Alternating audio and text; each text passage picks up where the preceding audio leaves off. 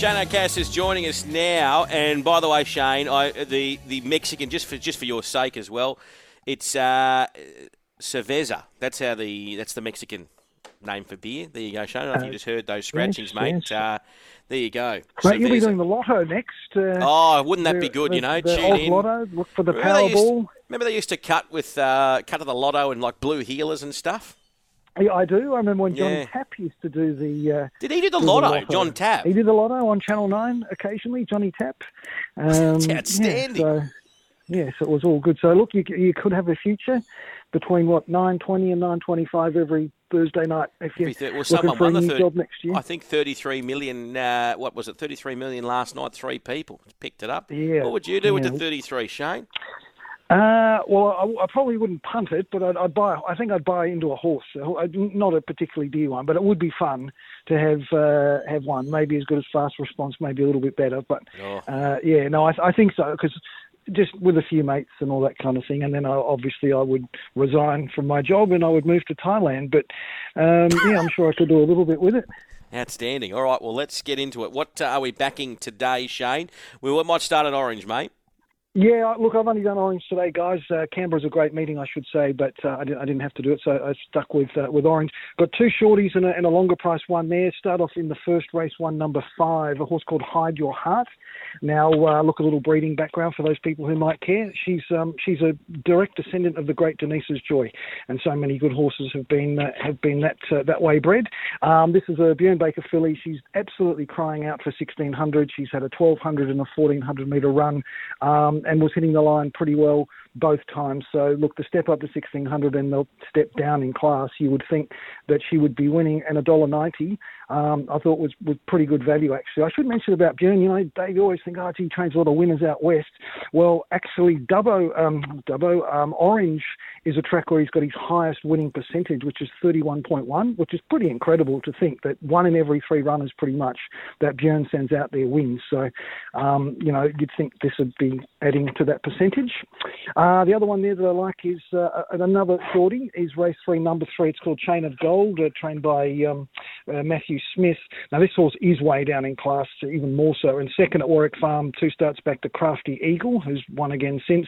And last start at Canterbury, it was fifth, making up a lot of ground from the back to run um, one and a half behind Glint of Silver, who's going to go around at Randwick tomorrow with some sort of chance. So, look, this horse is a dollar seventy, um, but you know that's not a bad price about a horse that's coming back from two city runs, um, headed out to uh, to the bush. I would have thought.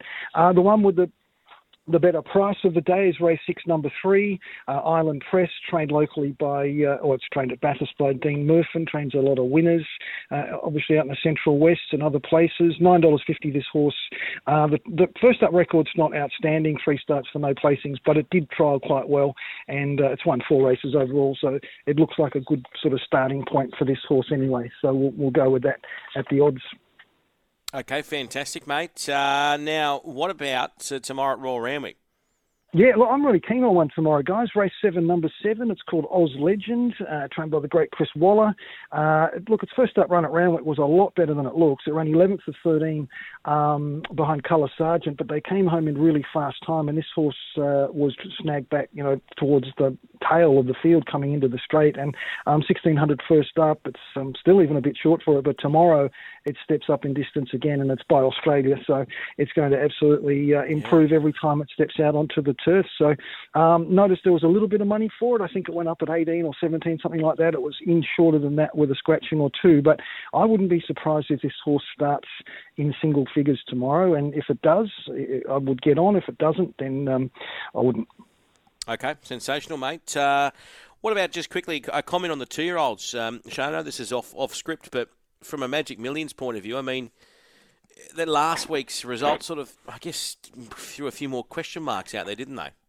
Uh, yeah, it did. I, I, you know what though? I thought Empire of Japan was, was actually still pretty good. Um, by Yep. the same token, uh, in, in defeat because it's obviously it wasn't his grand final. Uh, he trialled well before that. He made up a lot of ground.